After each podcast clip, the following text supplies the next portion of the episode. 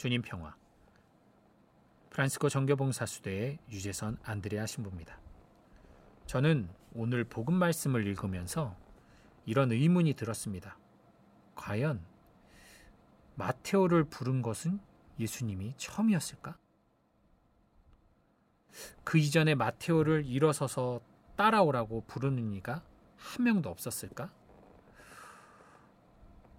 왜냐하면 나를 따라라 단 이 한마디에 아주 흔쾌하게 직장도 버리고 또 당시 세리면은 꽤 안정되고 돈 수입이 짭짤하던 직장인데 그 직장도 버리고 예수님의 뒤를 따를 만큼 그렇게 진리에 목말랐던 그 마테오가 어떻게 그 이전에는 그냥 세간에 앉아서 시간을 보내기만 했을까? 음, 사실 그대로 보기에는 마테오의 응답이 너무나 즉흥적이라는 느낌도 듭니다. 하지만 사실 이미 마테오의 내면에서는 진리와 구원을 향한 열망이 오랜 시간 타오르고 있었을 것입니다. 단지 그 열망을 실행으로 옮긴, 옮길 수 있는 그런 촉발 요인이 없었던 것이죠. 우리는 마테오 사도가 왜 즉각적인 응답이 가능했는지를 오늘 복음의 12절에서 추측할 수 있습니다. 튼튼한 이들에게는 의사가 필요하지 않으나 병든 이들에게는 필요하다. 사실 저는 저를 아시는 분들은 아시겠지만 겉보기에는 너무나도 건강해 보이는 중년 남성입니다.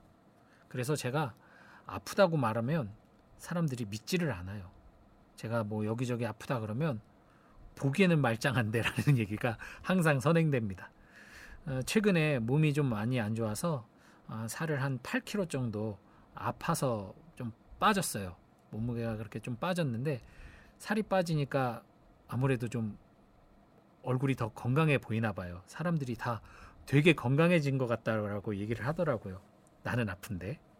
근데 계속 그런 얘기를 듣다 보니까 어 진짜 가끔은 어, 내가 너무 엄살을 피우는 건 아닌가?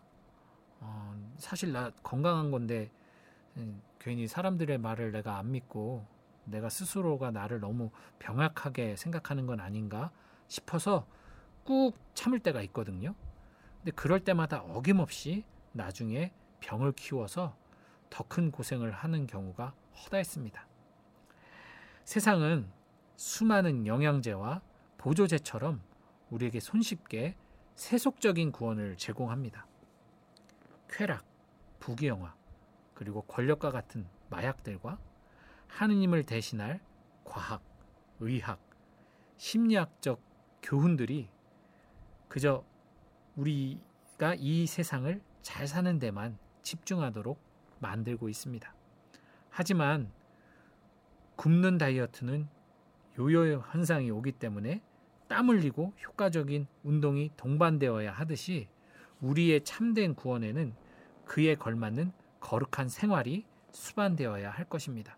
그렇기에 내가 얼마나 아픈지, 얼마나 궁핍한지 깨닫는 것이 무엇보다 중요합니다.